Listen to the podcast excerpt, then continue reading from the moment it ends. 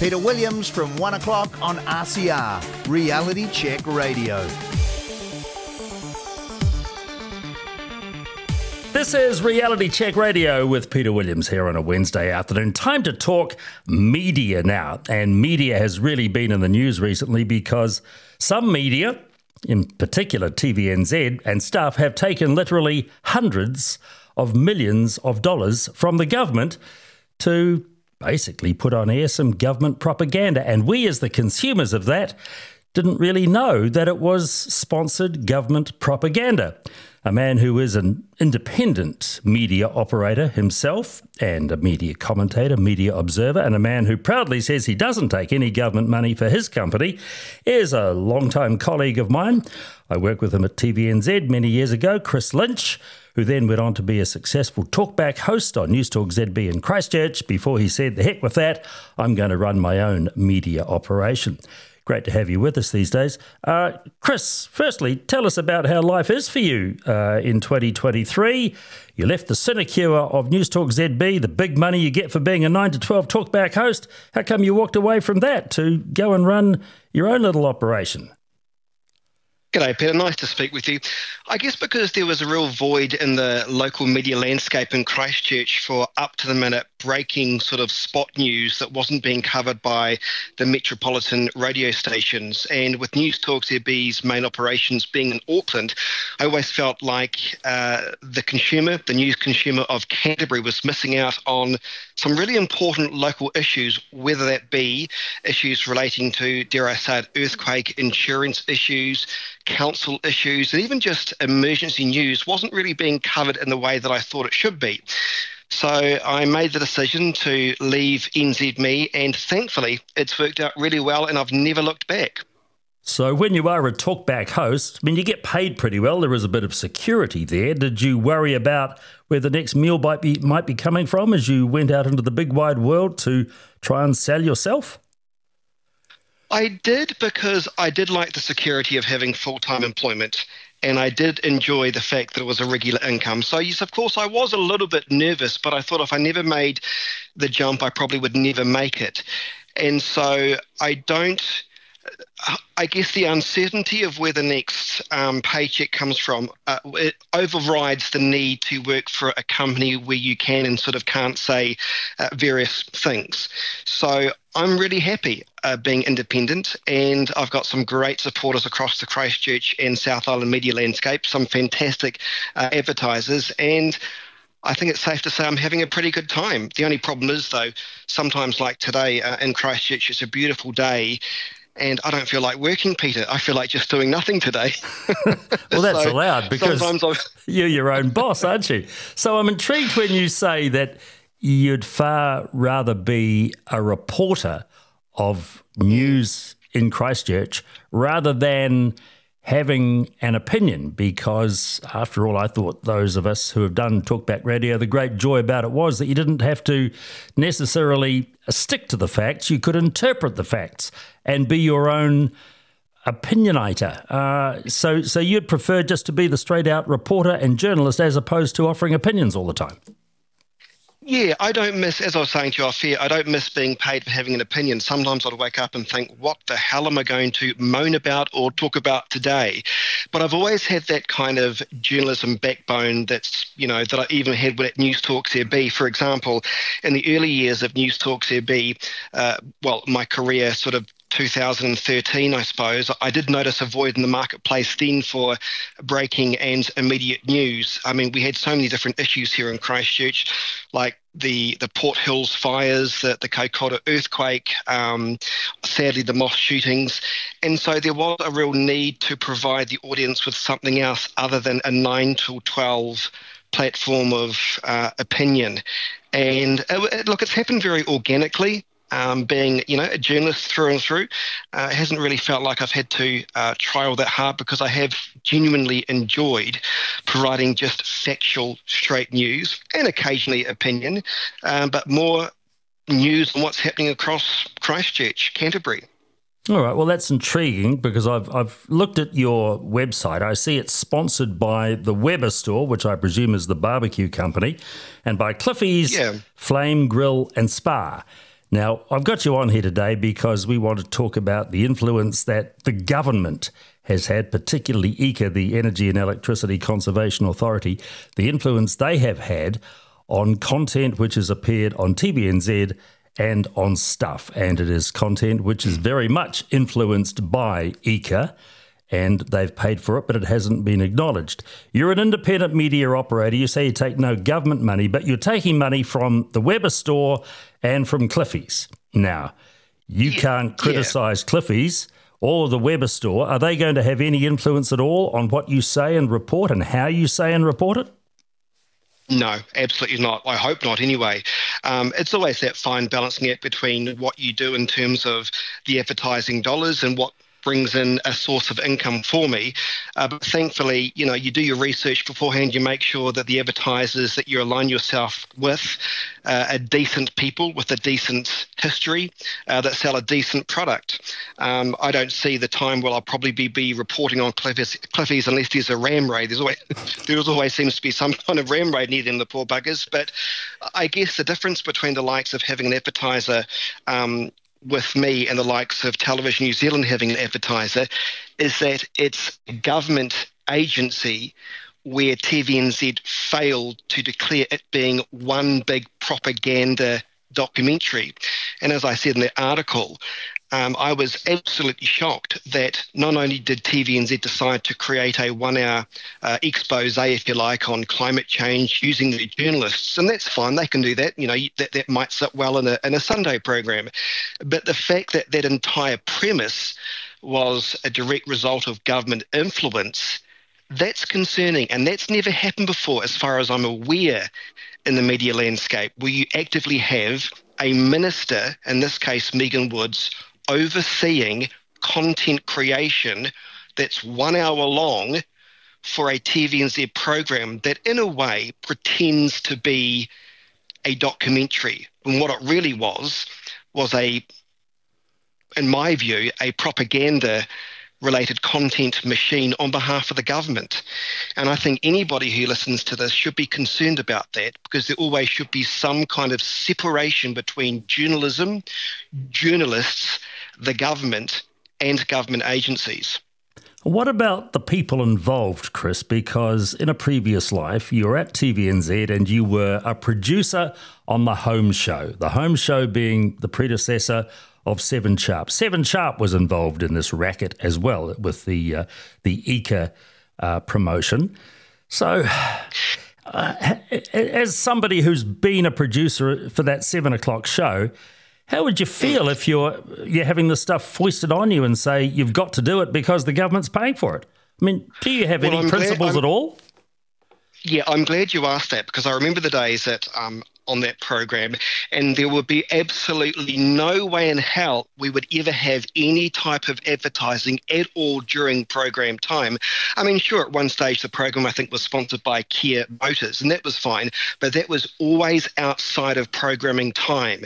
Although the program in this case, Close Up, was sponsored by Kia, I think at one stage, but you'd never have the host driving a Kia car, you'd never have the host acknowledging the sponsor. Everything was done quite separately. In fact, when I was producing Mark Sainsbury, he would be so reluctant even to talk to a so called celebrity or superstar or author because he felt it was just an ad promoting or pushing their agenda, whether it was a, a CD in those days, a DVD, or a concert. We were always a bit reluctant to even go down that road of entertainment because it was seen as just nothing more than an ad for some big, you know, overseas celebrity. So even though I know TVNZ came back to me and they issued a statement, something along along the lines of saying, you know, we've been doing it for years with the likes of ASB Good as Gold, where I think a host might. Uh, you know, surprise uh, a, a, good sort sort of you know person and say congratulations, you won a thousand dollars from ASB Bank or what have you. But even that, when I've seen that in the past, that's even made me feel just a little bit uncomfortable because that goes down the road of um, you know, commercialization into a current affairs program. And maybe it's just me. I mean, look, I don't doubt times are tough and this whole new world of trying to integrate commercial opportunities is a necessity in some ways, but I don't think it should ever influence content time during a program, as some of my colleagues at TVNZ have said that they thought the whole concept has been unorthodox, and it is. It's um, it's it's frightening. What do you think the people who work on Seven Sharp and particularly on Breakfast, what do you really think that they are they are feeling deep down inside when they know what they had to do? Well, I've spoken to some former colleagues who still work there. Um, the shows you, you speak of, they don't happen to work on those programs, but I would actually imagine those programs, they probably don't mind as much because, for example, the seven o'clock news and current affairs genre, if you like, has been taken over by the marketing department, where now it's sort of they try to be comedians in some respects. So they probably feel they can get away with it better because they're they're, they're mixing a program that's entertainment as much as it is sort of light-hearted news. Um, so they probably feel it's actually okay. I would imagine it's the same for for the breakfast show as well. I mean, it's light entertainment, isn't it? It's hardly anything gripping, and so it's it's riddled in a way with content that's paid for. But you just have to be there's nothing wrong with content being paid for, but you just have to be honest about it. My understanding is that the breakfast program in particular just sort of said, We're interviewing such and such, here you go, giving it a feel that it was just a genuine interview. But these interviewees are handpicked by a government agency, and that changes the rules of engagement completely. No doubt about that. And Megan Woods, of course, already has some blood on her hands in this respect because she, as the Minister of Housing, was also involved with some, uh, I suppose you'd call it um, advertorials, native advertising uh, in the Herald on Kāinga Ora on, on, and on the subject of emergency housing. So this is something that yeah. this particular government has been doing on, I won't say on a regular basis, but it's certainly been happening a bit over the last few years. And that just undermines yeah. the whole thing about media trust, doesn't it? Yeah, it does. It doesn't. It doesn't bode well for uh, the media sector in New Zealand that has, you know, low trust already. Um, I've got to say though, I do think the responsibility does come down more to the likes of Television New Zealand and the media organisations more so than the government. I mean, it wouldn't be all that hard for TVNZ to put on the top right hand corner of its so called climate documentary sponsored content by EECA um, for the duration of the program because it was. They, I think they tried to get away with it by putting a wee, um, what do you call it, a, a pre-roll sting, if you like, at the top of the program saying, you know, proudly brought to you by such and such. But it's not the fact that EECA was proudly bringing you the the the sponsorship of the program. EECA and the government agency was essentially driving the content of the program, and they're two very different beasts. And and also, I don't know, maybe it's just me, but seeing a couple of young breakfast journalists hosting this program where it seemed very disingenuous and they were trying to save the planet and sitting there at that picnic table in Auckland somewhere talking about sea level rise. It still seemed a bit contrived. So I don't know if they did themselves any favours if they're trying to look like they're impartial journalists. Having said that, I don't doubt they may they may genuinely believe or be concerned about climate change. Nothing wrong with that. But when you're being pushed by a government agency to promote a particular message, no matter how well intended, it's um, it's gross. Pretty big money, though. I mean, that package for TVNZ was worth what three hundred thousand dollars. I know TVNZ. Yeah. yeah, I know TVNZ has hundreds of millions of dollars of income, but three hundred thousand dollars is a deal frankly not to be sneezed at, is it? So maybe they're under so much commercial pressure that they thought it was worthwhile. Well, quite possibly. I mean, I understand that the marketing the marketing departments of Television New Zealand tend to run uh, the building more so than the likes of the news organisation. You and I were there. Uh, it was very much, um, you know, your lineup producers of 6 p.m. or or the senior producers or executive producers. They would decide on the content outright. That was it, nothing else. But now, I think those days have slipped away, and we're seeing more and more creep of of the marketing department making the decision as to what should go to air. Um, uh, maybe I'm getting old, Peter, but I feel the likes of even TV1 now has just become a another sort of TV2, but worse. Everything's a reality television series, and it only seems to be about I don't know, ten years ago you would never see a reality television series on TV1 at all. So, having said that, I suppose audience changes, but Actually, Peter, something else I thought was concerning that uh, Thomas Cranmer, who uses obviously a, a, fake name on Twitter, revealed is that you had a staff journalist at one stage uh, going into or having a meeting with the Prime Minister's office. Um, talking about what content they should be providing for their online series, The Whole Truth, ironically sponsored by New Zealand On Air. That concerns me as well yeah, I mean, although stuff, although Stuff's, you know? Stuff's defence of that is that it was not the Prime Minister's office, but rather the, uh, yeah. the Department of Prime Minister and Cabinet, which of course, which, which inside the Beltway, inside the beehive, there, there you know, there, there's a definite delineation there. Uh, unfortunately, amongst the greater public, there is not. There is the Prime Minister's office where there are political operatives working. The DPMC is supposed to be full of neutral public servants. I don't know whether or not necessarily that is the case. But you're right, it's still the Department of Prime Minister and Cabinet as a civil service organisation, mm-hmm. public service organisation, which was suggesting content to a supposedly independent media organisation. Obviously, that independent mm. media organisation is having its integrity compromised, isn't it? Of course. I mean, I of, of, course it is. I mean, when it comes to the DPMC, I mean, for many years they had an office based in Christchurch following the earthquakes. And at the end of the day, they were there to parrot the government line. There's no doubt about it. In this case, it was National, actually. Uh, they were there to parrot what National wanted. Um, so, although they're supposed to be apolitical, um, I think you'll find they probably weren't. I have no evidence to suggest that they were or weren't, but um, you know, my experience from Christchurch was they were very much a political force based on the, the government of the day. I think it was National and Labour had a Prime Minister, you know, DPMC um, office here in Christchurch. I think it's now disestablished now um, because of the earthquakes and that sort of thing. Well, all this stuff with EECA and Kāinga Ora uh, and what you've referred to as the whole truth with DPMC – uh, this comes after the PIJF, the Public Interest Journalism Fund, the infamous fund of $55 million, which was set up uh, in 2020, I believe, when the media really started to go down the hole because of COVID and the withdrawal of advertising then.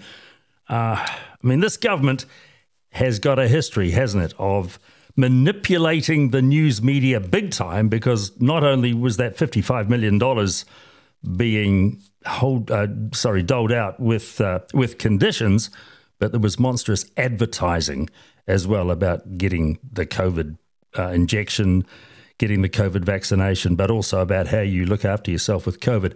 Now, can I ask you, as an independent media operator, did you take any of the government's money, either from the PIJF or through the COVID advertising during that period? No, never.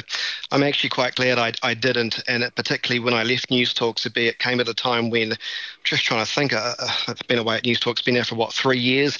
Came at a time when News Newstalk was probably ramping up its coverage of COVID-19, um, you know, vaccinations, and all that sort of stuff. I look back now and think I feel lucky that I, I kind of I got out when I did. Just even given the fact that you know you, I look back now and think of even the Herald that was doing its campaigns to get 90% vaccinated and all these sorts of things. And once again, I'd like to think it you know they had genuine intentions, but it's always a dodgy line when you start to parrot government policy. No matter how well intended that health message is, you should always have some kind of separation. And I think perhaps, you know, there will be media companies now looking back and thinking, you know, did we do the right thing at the time? Um, and, and, I would imagine there's probably a bit of self-reflection going on. But when it comes to that public journalism fund, without a doubt, I mean that came with so many fishhooks. It's unbelievable. And anybody says, and, and anybody who tries to claim that they had no influence uh, based on the uh, conditions is, um, well, they're being disingenuous. Really, it came with so many fishhooks. And uh, good to see it's gone though. That, no wonder you'll see some of the media organisations around New Zealand struggling now because that government cash is gone. But I suppose it'll come back in some other form, probably. Yeah, but Shayne Currie, who's, uh, as you know, writes this weekly column in the New Zealand Herald now, or herald.co.nz, about the media industry, he maintains that when he was the editor in chief of the Herald, or the editor in charge of the New Zealand Herald and its uh, sister publication, uh, the Herald on Sunday. He maintains that the money that NZME took, which was what about eight million dollars, had absolutely no influence on the way that they covered Treaty of Waitangi and racial, uh, sorry, race relations issues in this country. He would say that, though, wouldn't he? because he would I, say that. I, he, I he saw would that, say that. Well, wasn't that the company that banned Michael Bassett from uh, having columns in the paper when Bassett was challenging modern day interpretations of the Treaty of Waitangi? Correct. Shayne Currie was scared, and Shayne Currie, like many middle managers at NZME, dare I say it, um, you, you know, they are they are scared of the dollar. They're scared of the advertising commitments they have. Um, he's just scared frankly. And so for him to sort of say that it didn't influence their coverage is, in my view, I think probably stretching the truth um, in, in, some respects. Well, what about also they turned down the advertising, didn't they, from that group Stand Up for Women, who wanted to put ads in the paper uh, along the lines of the definition as a, as um, coming from a dictionary of what uh, a woman is, and somehow Currie was the, the man who, at the end of the day, said, "No, we're not going to take that ad because it's going to upset the trans community." I mean, that, oh, well, that, that probably... that's extraordinary uh, control from the editor. I thought in days gone by there were there was a Chinese wall, a delineation between editorial and commercial, but um, that appears well, to have I, gone, I, Chris. Yeah, I guess that just goes to show that the blurring of lines between editorial control and advertising has been blurred in the major um, companies across New Zealand. But also, once again, uh, Shayne is probably being a bit um, risk adverse by trying to make sure that he doesn't be seen or, or the company's not seen to be entering the, the, the you know the latest social bandwagon. Uh, having said that, though, they probably did the reverse because if they put those silly ads in or whatever they wanted to put in, there would be no one moaning about it. It'd just be there, uh, you know, literally the fish and fish and chip paper the next day. But the fact that they cancelled, uh, I think a few of the organisations cancelled that ad, didn't they? Uh, then that creates the story, doesn't it? So they probably it was probably counteractive to what they were trying to achieve, and that was to create no news about that ad. Yeah, but the point is, the media industry in New Zealand is in a deep dark hole. You look at the annual financial results of the companies, mm. the big companies, and they're all bad, aren't they? MediaWorks is still losing money despite selling its TV arm. Discovery, which has now got the TV arm, Warner Brothers Discovery, is still losing money. Okay, NZME is a publicly listed company is profitable. TVNZ barely profitable. RNZ, well, it's all government funded anyway. Stuff we don't know because they're owned, I think, still by Sinead Boucher, and there's been no financial statements ever published. I mean, the, the, the New Zealand media landscape is pretty sick when you look at it like that, isn't it? Yeah, it is. But then again, they could always put more resources into journalism by cutting out some of the middle managers and and some of these organisations. I mean, the likes of stuff. Uh, you know, I, I, know of people who work there, and they, they seem to be sort of growing a, a, quite a hefty middle management structure there. There seems to be a manager for everything there now, but you know that's only speculation. Um, I don't know if I'd say that the media industry in New Zealand is is sick, uh, sick in the head perhaps. um, I don't know. I mean, the advertisers are there. You know, they will always need advertising. It's it's in it's in what form, I suppose. I note the Herald is now trying to have more of a a presence uh, on their digital um, assets more so than print. That's their latest thing. I, I, actually read in Currie's article. So they just have to move with the times as fast and as quickly as possible, I suppose. I mean, having said that, you've got a couple of newspapers in the South Island that tend to buck the trend, the likes of the ODT that seems to do uh, okay, and, and, the free newspaper here in Christchurch, uh, the Christchurch Star, that seems still okay. I mean, it is free. Um, I don't know if I'd call the industry in a sick position, probably struggling um, but gee, you, you, you, read your daily paper in Christchurch, the press, and that is an absolute shadow of its former self, isn't it? Okay, well, people don't buy papers, read papers anymore, and you get most of your news online. But when you do have a few minutes to spare at a cafe and you want to read the, the morning press, um, it's all over and done with pretty quickly, isn't it? Because there's just nothing in it. It's so darn thin. It's embarrassing. Oh, I, well, maybe I'm going to be embarrassed here because I don't think I've picked up the press for, for many years, the, the, the hard version. I mean, I try, I read their stuff online, but they've gone for this kind of paywall model, which I'm not sure is is working for them all that well because they don't update their stories um, as they normally would throughout the day. Uh, stuff.co.nz does, but um, I would imagine you've got some pretty unhappy uh, regional or local reporters because they don't update. They've gone for this weird model where they'll put a paywall over um, I think the Dominion Post and the press, but they don't update their stories throughout the day. So it kind of makes a mockery of the online, you know, the, the, the need for speed, I suppose. I'm not quite sure what they're doing. Yeah, well, the Otago oh. Daily Times is independent, and they, Allied Press from Dunedin, own the own the Star, don't they? Which used to be a daily, oh, but now right, it's yeah. a weekly giveaway. So, uh, I mean, Allied Press seem to be out there pounding the streets, getting the retail dollar, and maybe they're a very successful organization because they're a bit smaller, a bit more local, and they concentrate on local news. I know now living in Otago, reading the ODT, it is without doubt the best paper in the country. It's monstrously left leaning and it's got some crazy letters to the editor and some crazy left leaning columns, which is frustrating as heck for an old righty like me. But it is still it is still very, very good regional news coverage, which is the kind of stuff that you enjoy so much, isn't it? Yeah, I do. I really enjoy it. And there's one thing that I'm sort of loath to do is sort of any kind of content sharing agreement.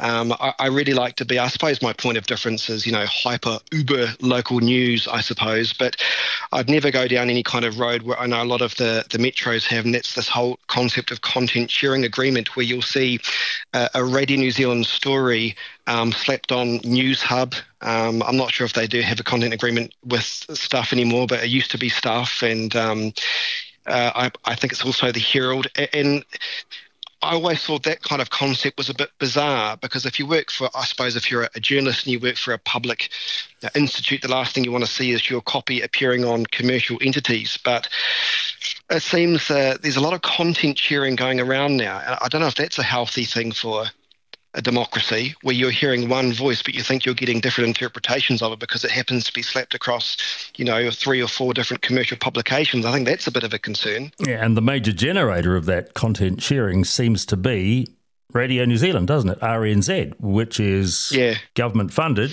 100% government funded, and therefore doesn't seem to have the same resources issues as other media companies do. Uh, so that in yeah. itself oh, could what, be a yeah. problem, isn't it? Oh, of course it is, because you've got one voice representing, you know, three or four commercial entities, and that's not good for journalism. You do need many voices to present something, but if you've got one voice that's a, you know, state-owned broadcaster, of course that's that's a concern. Once again, though, it comes down to cost, doesn't it? Some of these media organisations, um, you know, they probably don't want to employ a journalist, so they'll just um, get their copy from RNZ. So, how do you see the future of the media industry then? Is there going to be a shakedown? Is one of the big guys going to go out of business or fold into another one? Is it going to become more and more government dominated as time goes by? What about the influence of Facebook, Google, and the like, which we haven't really discussed here at all? So, how do you see the future of the media industry, Chris? It was a very big question, Peter. I would like to think that it will still, you know, that there, there will be still some form of journalism in New Zealand. The problem is, though, is that it is getting smaller. And what does concern me is that the likes of some of the television senior reporters that used to produce the likes of 2020 before it became tabloid and, and 60 Minutes, uh, we don't have those shows in New Zealand anymore. We don't have a nightly. Um, current affairs program like we did with Holmes or Close Up anymore. We don't have those vehicles, which seems a great shame. Um, I think the industry will continue to contract, and I think probably one will fold. Um, but then I think to myself, well, we are a what's our population 4.5 million do we really need you know four journalists turning up to report one court story you know i think there will be some downsizing in what form i don't know um, things go round in circles, though. When I when I worked in radio for what ten years, I saw things go round in circles. You know, they gutted basically the NZME office, and it became an Auckland operation. And then when they realised that was the wrong thing to do, they quickly pumped in some more local content and local shows, and it all went round in circles again. So I think things go round in circles. I don't think you're going to see, in my opinion, uh, more government funding. I think perhaps these organisations have learned their lesson that that was the wrong thing to do, because if they want people to watch their programs or read what they're writing, they need to make sure they feel trusted. And that trust has been battered and broken with the Public Journalism Fund, absolutely. So I don't think you're going to see more, um, uh, you know, government-funded journalism. And if you do, I don't think it's going to be well received. But I think you'll see some contraction. Absolutely, you will. So the the EECA scenario of the last few weeks might have, well, it was late last year, wasn't it? Uh, when the yeah. EECA programs are on around the, the COP conference in Egypt. There might, after all, be an upside. It's it's extraordinary that it took a lawyer asking a few questions and then publishing on Twitter for it to come to light. But gee, I'm so glad that it did. So there may be there yeah. may be a good outcome for this, in that it won't happen again. You'd like to think. Well, I'd. I'd like to think so. I, mean, I think um, TVNZ added one small line to Shayne Currie in his publication suggesting we're always open to look at doing things differently. And I think that was an acknowledgement that they stuffed up actually. Um, I mean, this is I mean, what we saw was nothing short of manipulation of news narratives. And I think TVNZ realizes that if it wants to remain relevant, current, and trusted, it simply can't do that. Um, so I think you'll see those days are gone. And if, the, if a new government or a new administration comes to power come October, um, they'll be highly aware um, of the backlash that this has created, and they won't want to be doing that. Um, I mean, I know that Megan Woods said in, her, in one of her statements to Simeon Brown that she tried to sort of say that, well, the national government at the time was spending far more in terms of its advertising dollars on, you know, winter heating home um, campaigns. And I, I don't doubt that. I mean, I'm sure that was the case. The difference there was those campaigns weren't probably inserted into what's supposed to be news and current affairs documentary series or breakfast or close up. So that's quite a big difference. Yeah, they were paid for spot uh, spot advertising. Chris, do you use Facebook mm. much to share your material? Yeah, I do. I wish I didn't, Peter, because I feel like uh, my business model is too reliant on a platform I don't own. But I I use yeah, I do. I use Facebook as the platform to share my content from my website. And I'm just getting into the mode now of trying to make sure my website is fast enough and slick enough and looks nice and is presentable enough to try and be less reliant on Facebook. Yeah, because I'm I'm intrigued by you know the various pieces of legislation that are proposed to try and make money for media organizations by getting Facebook to pay for it. I've looked at the the way that stuff goes onto Facebook from the media companies and surely it's the readers putting it up there themselves, isn't it? And indeed, sometimes even the editorial offices linking it straight to Facebook. It's if Facebook is not necessarily asking for it, it's it's readers and it's the writers themselves posting it on Facebook, putting it out there, knowing it has got a much wider audience through the Facebook channel. So that's why I'm intrigued right. as to as to why media organizations now expect Facebook to pay for something that basically everybody's been given been giving to them for years.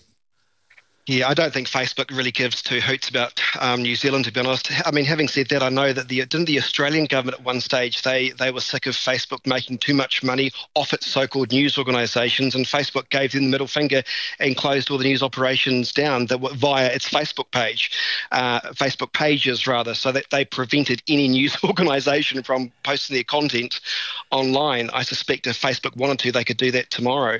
Um, what I do know it's interesting though is Elon Musk's Twitter, which is now called What X. He's now encouraging news organizations to post all of their content directly onto his platform um, to try and compete with Facebook, which is an interesting concept. The problem there is there's no way that news organizations can make money if they're just posting their content to another platform, whether at least with Facebook there they can sort of see the insights and where it's going and how it's making money. And it's more of a they, they use it more of, like I do as a platform for people to be aware of the stories. But with um with Twitter now now known as X, they're doing it differently. They're they're almost trying to shut down um, hyperlinks and URLs so that if you post your story on Twitter, it won't get promoted because he wants you now. Elon wants all of us to be posting our content straight onto Twitter. So it's an interesting space. It's an interesting time to be a broadcaster, to be a journalist, and try and understand all these all these platforms, and I don't really understand many of them. so, you're you doing it the old-fashioned way? You're creating content, and then you're going out knocking on the doors, business doors, saying, "Hey, I've got a really good product. Why don't you have yourself associated with it, and you can pay me a bit of money for it?" Is that is that pretty, that's the way yeah, that pretty. radio stations and TV stations used to operate in years gone yeah. by, didn't they? Yeah. That's how I do it. And it's as I was saying to you off here, it's always a fine balancing it between how much time I spend writing news uh, versus how much time I spend at the local, you know, Christchurch restaurant filming something uh, versus how much time I spend going out into the community and filming the local Filipino festival or what have you. But I kind of enjoy it because it's, um, you know, it sounds cheesy, but it's it's different every day. It just depends on my motivation levels and how much I want to work. well, you're very lucky. You can have uh, varying levels of motivation and then decide how much you do want to work because, you know, people who work for a living for a salary, they have to go and work regardless of their motivation levels, don't they? Well, they're supposed I know, to. Wouldn't that be awful? Oh, yeah. As I was saying to you before, I just don't miss having to wake up and think about what I what, what, I need to talk about. I just don't miss it. I miss the audience though, and I think you probably would too when you work in talkback radio.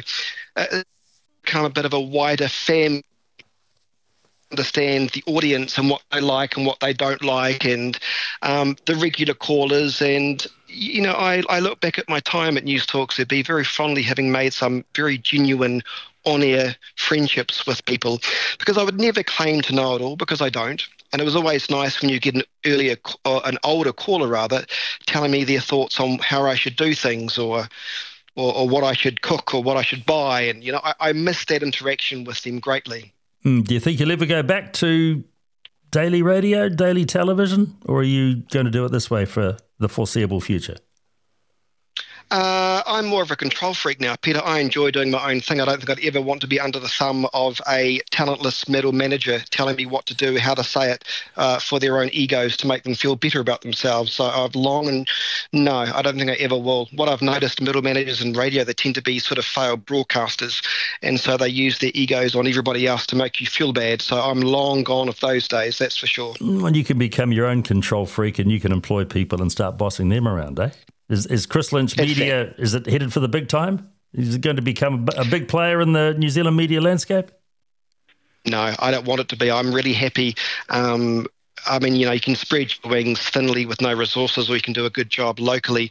And I intend to continue to cover the Christchurch and Canterbury market as well as I possibly can. In fact, uh, you, know, you know, my uh, my journalist in some respects uh, is the audience the audience provides me with tremendous tips, with tremendous um, news ideas and content. And I've built over the years, i I'd like to think, a pretty trusted relationship with them. So I'm so grateful. I sort of feel like the journalists that run Chris Lynch Media is the audience, and that's a very fortunate position to be in.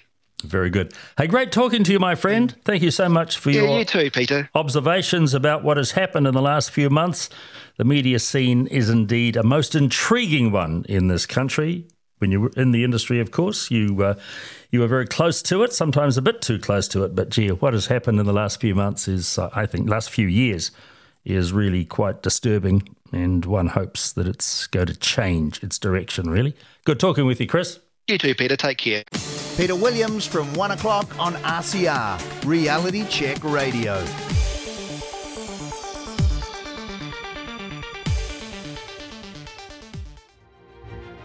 The greatest threat to our democracy and our country is the belief that someone else will save it. RCR is on a mission to revive honest media, and now you too can help make that happen. Introducing the Foundation Members Club, the easiest way to support RCR and be rewarded for doing so. Receive exclusive benefits only for members, including your very own backstage pass to join the hosts for interactive behind the scenes discussions and also our all new daily curated news summary, RCR Bytes, delivered to your email inbox every morning, keeping you on the pulse of the news that matters in just a few minutes per day. To find out more, visit realitycheck.radio/members and see how you too can join the mission that's making a difference.